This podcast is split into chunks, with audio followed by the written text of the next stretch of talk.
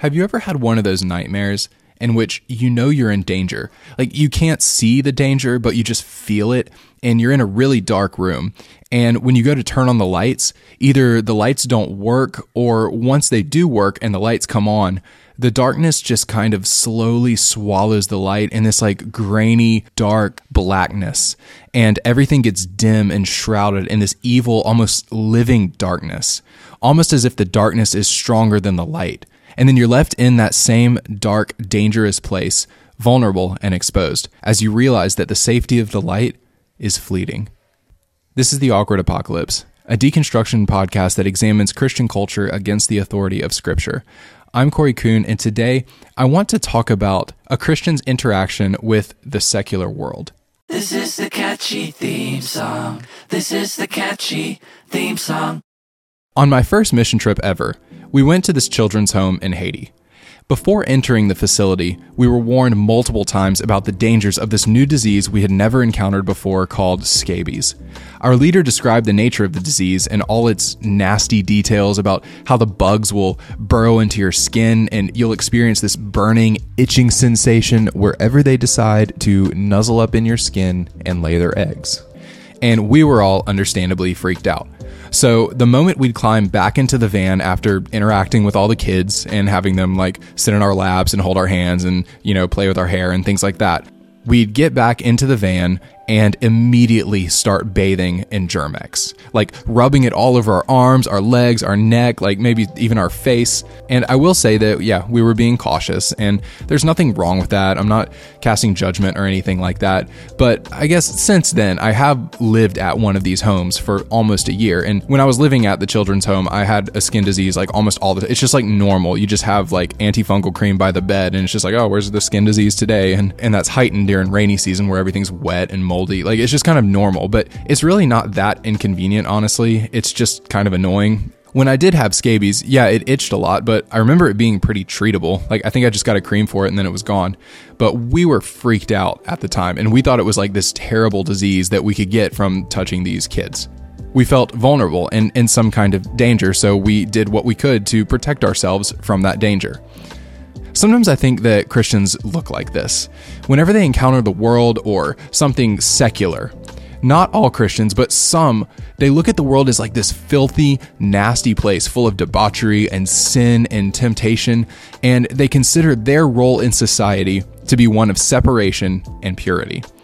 They kind of keep away from anything that they would consider worldly because they believe that they could be corrupted if they allow themselves to be, you know, exposed to the things of the world.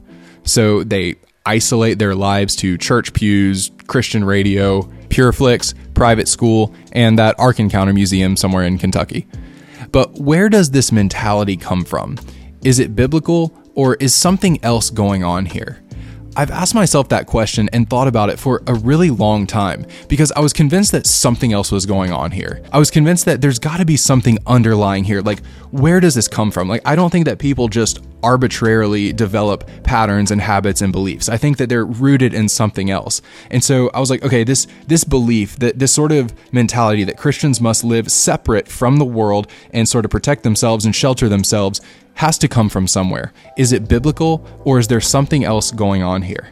And then one day when I was talking to one of my friends, it hit me.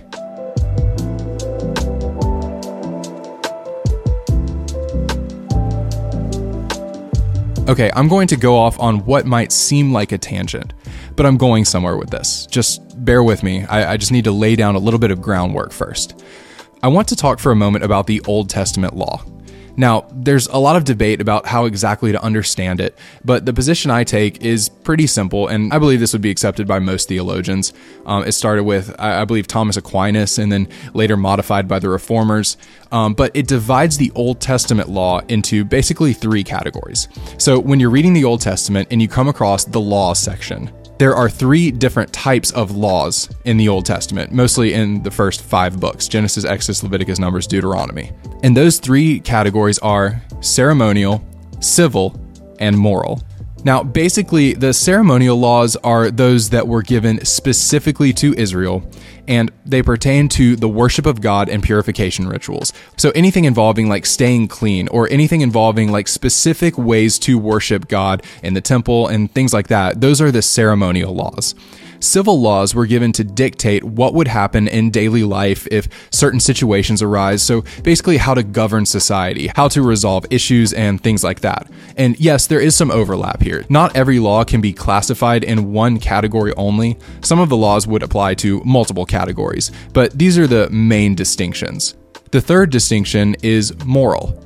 Now, these are like the Ten Commandments, and most people would say that any other principle that is given in the Old Testament that is carried over into the New Testament and still applies to us today are the moral laws. Now, as you can probably imagine, most theologians hold that ceremonial and civil laws no longer apply to us, while the moral laws still do. So, only one category of laws in the Old Testament still applies to us the moral one. Now, there are some schools of thought that say that the actual ceremonial and civil laws do apply to us today, but I think that would be the minority. Most people would say that the ceremonial and civil laws don't apply to us today, while the moral laws still do. Cool. So, why do I bring this up? What does this have to do with Christians who avoid secular stuff? Well, you'll notice that I said the ceremonial and civil laws no longer apply to us today.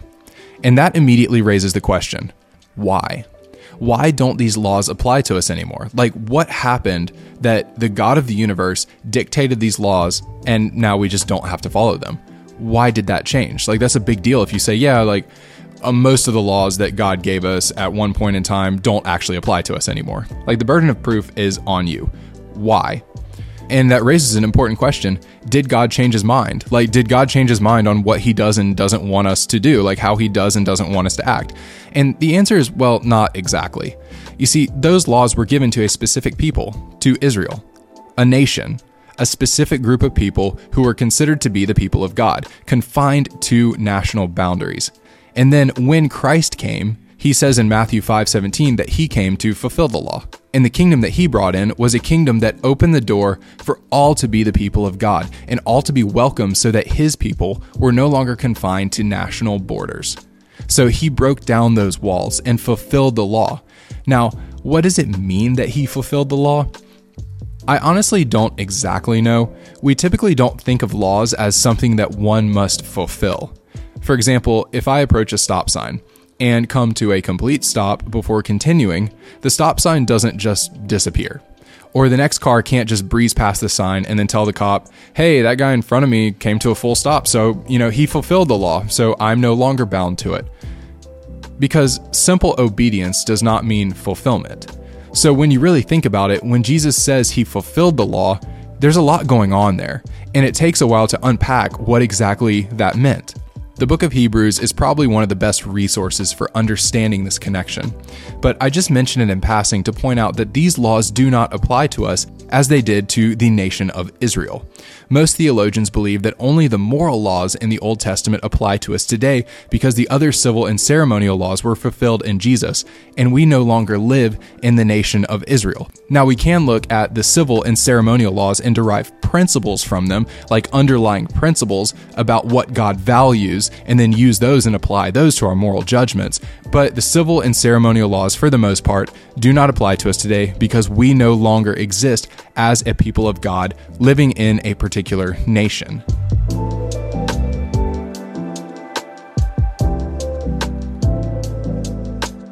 All right, so I'm halfway through this tangent. Let's take a moment and look a little more closely at the ceremonial laws. The ceremonial laws are weird. If you've ever tried to read through the Bible in a year, you know what a speed bump Leviticus is. I mean, right? Like, that's where Bible reading plans go to die because it's boring. Like there's so many laws and like the temple needs to be this many cubits by this many cubits and like there's weird stuff going on in Leviticus and in Exodus and there's just so many laws and so many particulars that just kind of trip you up as you're reading and if you're reading every single word of the Bible, that's going to get really boring really fast. But in Leviticus, that's where a lot of the ceremonial laws are, which makes sense because Leviticus was written for the Levites, who were the ceremonial priests.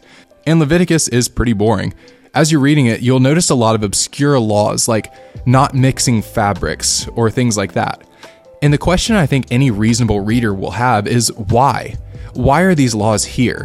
Why were they laws in the first place? They don't really make a lot of sense to us. They're strange and seemingly random. But let me give you a tool to help you understand the purpose of these laws. This helped me a lot when when I would read these passages.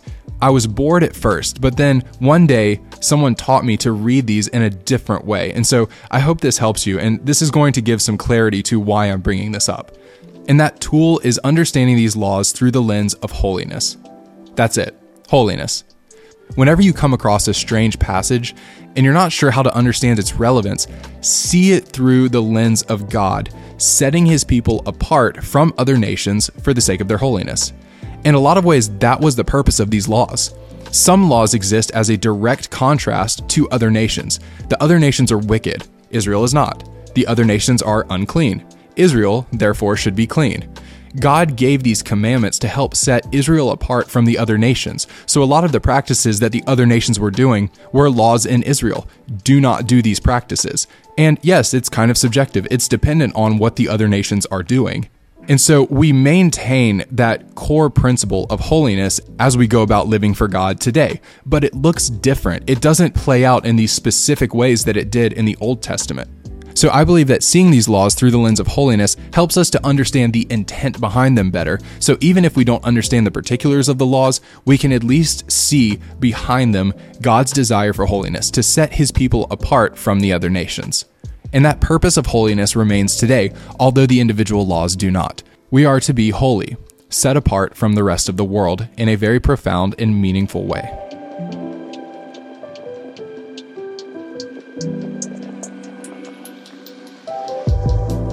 Now, here's why I bring all this up. Christians who shield themselves from the world have a curious resemblance to the mentality of Israel in the Old Testament.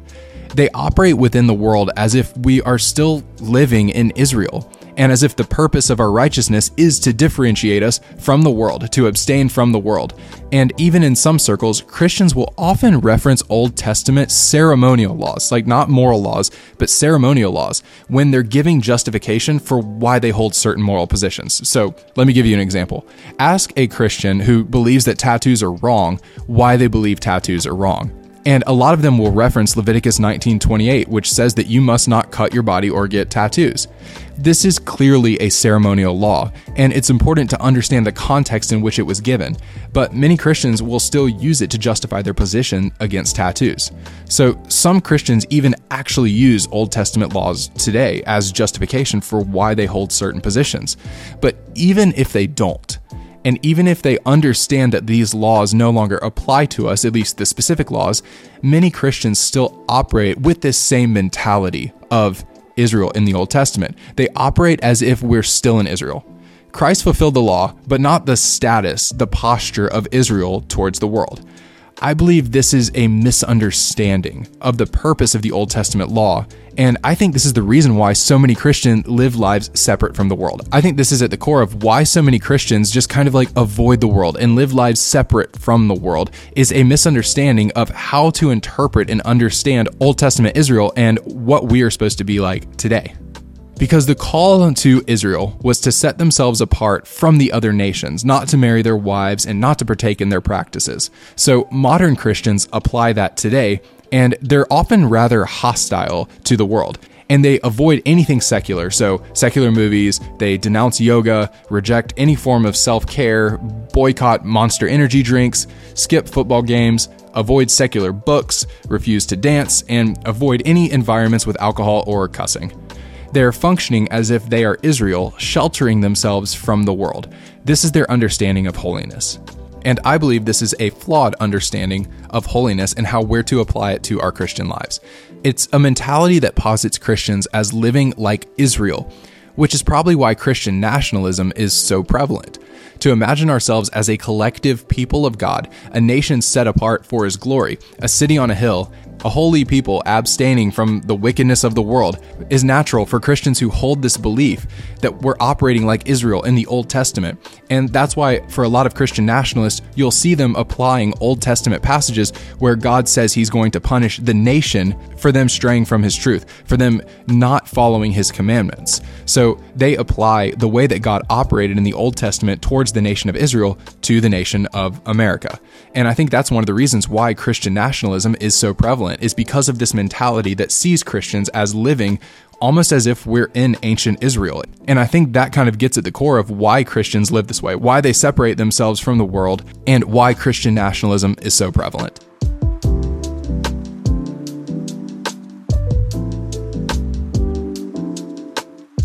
Now, before we go any further, I think it's important we acknowledge something you're probably already thinking. Doesn't the New Testament also teach us to be holy, to be set apart from the world? Because there are some verses in the New Testament that do apply here. Jesus tells us to be holy, and all over John's writings is this spiritual dualism that sets us apart as the people of God from the world. John tells us not to love the world or the things of the world. Paul tells us to set our minds on the things of the Spirit and not on the things of the flesh.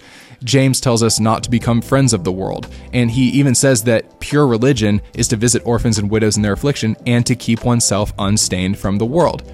So, is this correct? Like, is this how we are to live as Christians? Like, am I trying to dismantle something that is actually biblical? Like, don't these shelter Christians who avoid anything that they would deem secular kind of have a point?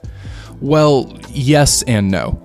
This is a classic example of keeping the letter of the law, but not the spirit. And I think that's really the key here. Because, like I said, it goes back to our understanding of holiness and how that applies to how we function within the world.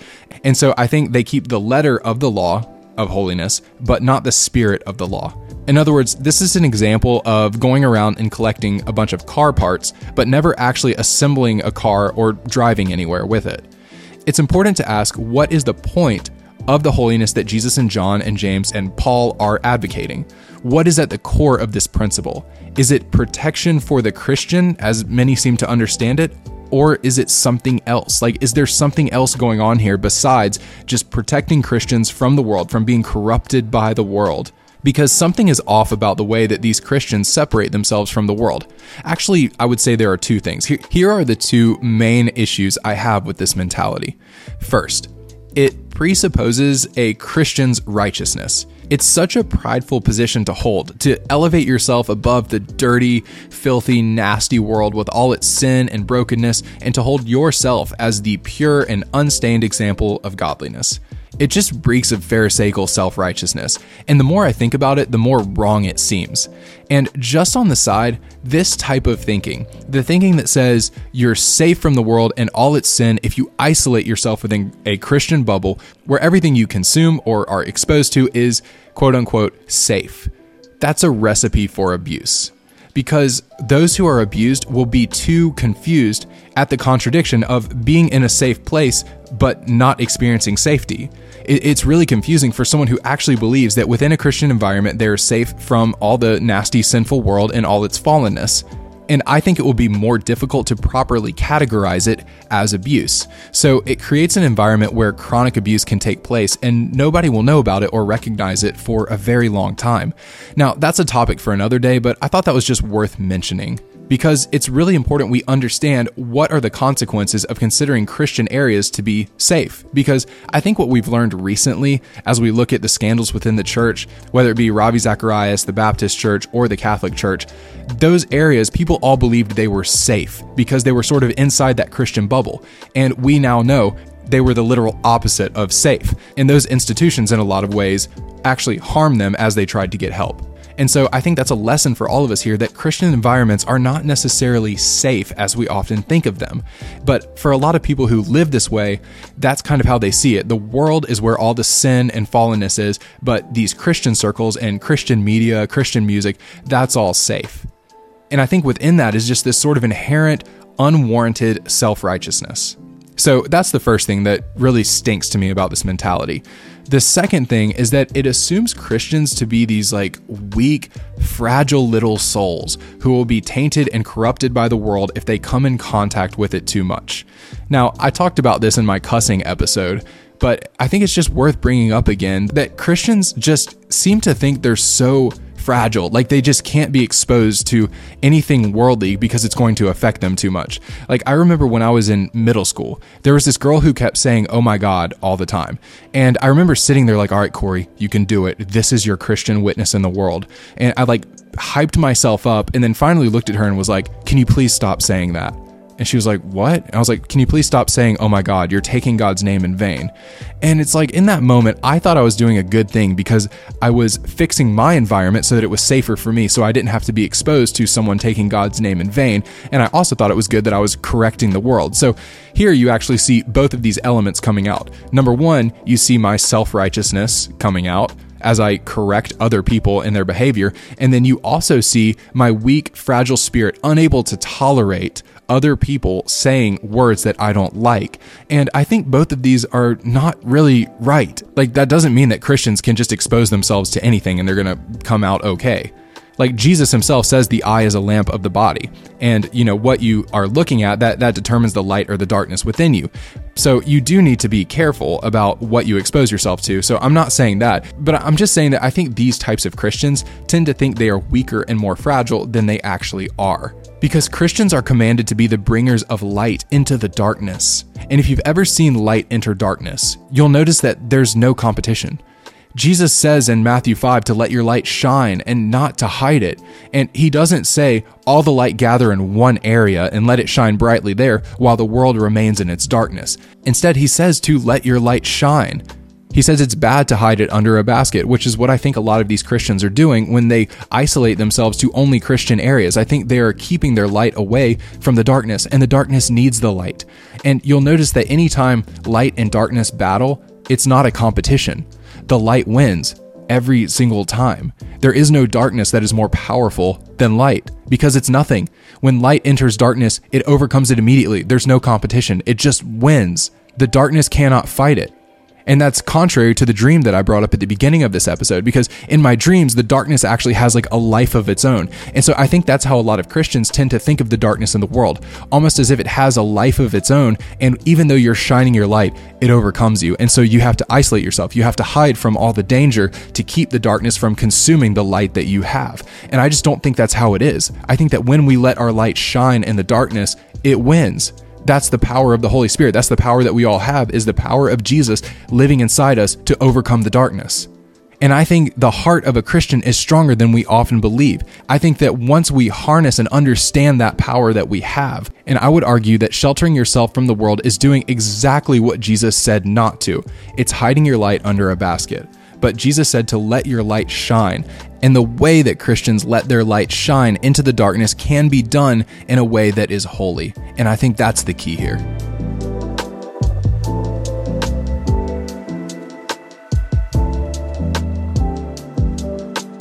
See, I believe that the key here to this type of holiness is love.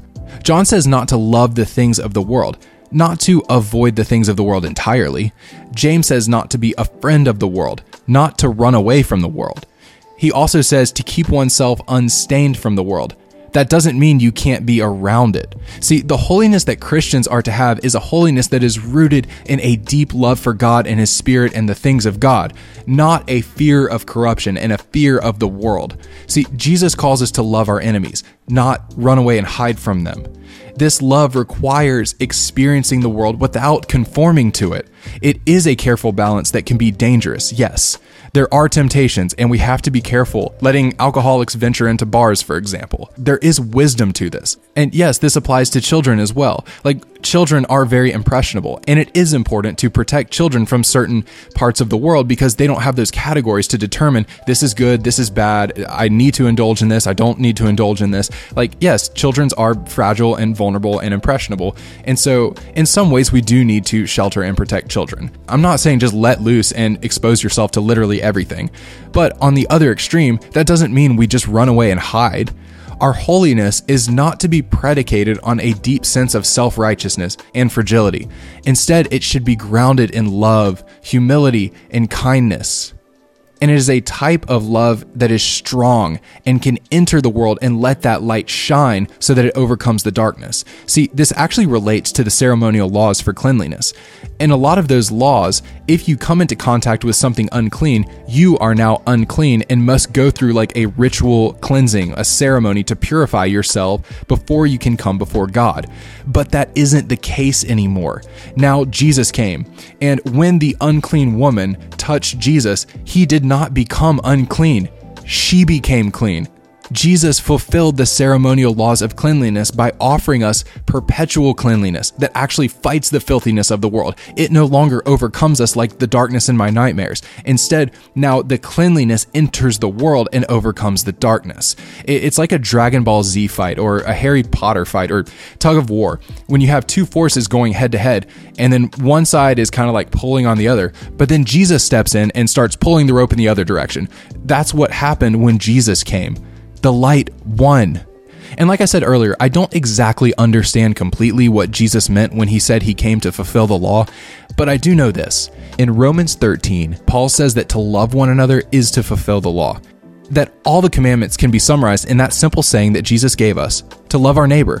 And the core problem with a Christian lifestyle that seeks to isolate itself from the dirty, filthy world is really that it just lacks love. It's holiness without love, so it's not godly holiness. And a law that lacks love and a holiness that lacks love is not a Christian law or a Christian holiness at all.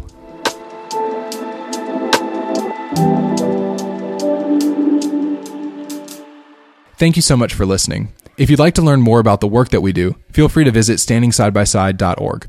If you'd like to make a donation, there's a donate tab on that page, or you can just Venmo at standing side by side. That's one word. There's background noise right now. There's like a million kids at my house, and I'm just pushing through this episode. So hopefully you couldn't hear that while I was talking. Uh, if it was a distraction, I apologize. Sometimes this is just the reality of living here. It's just an insanely loud place.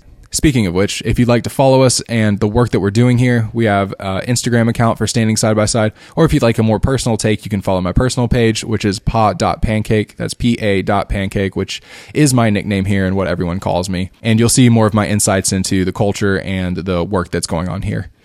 Thank you so much for listening. Keep the faith.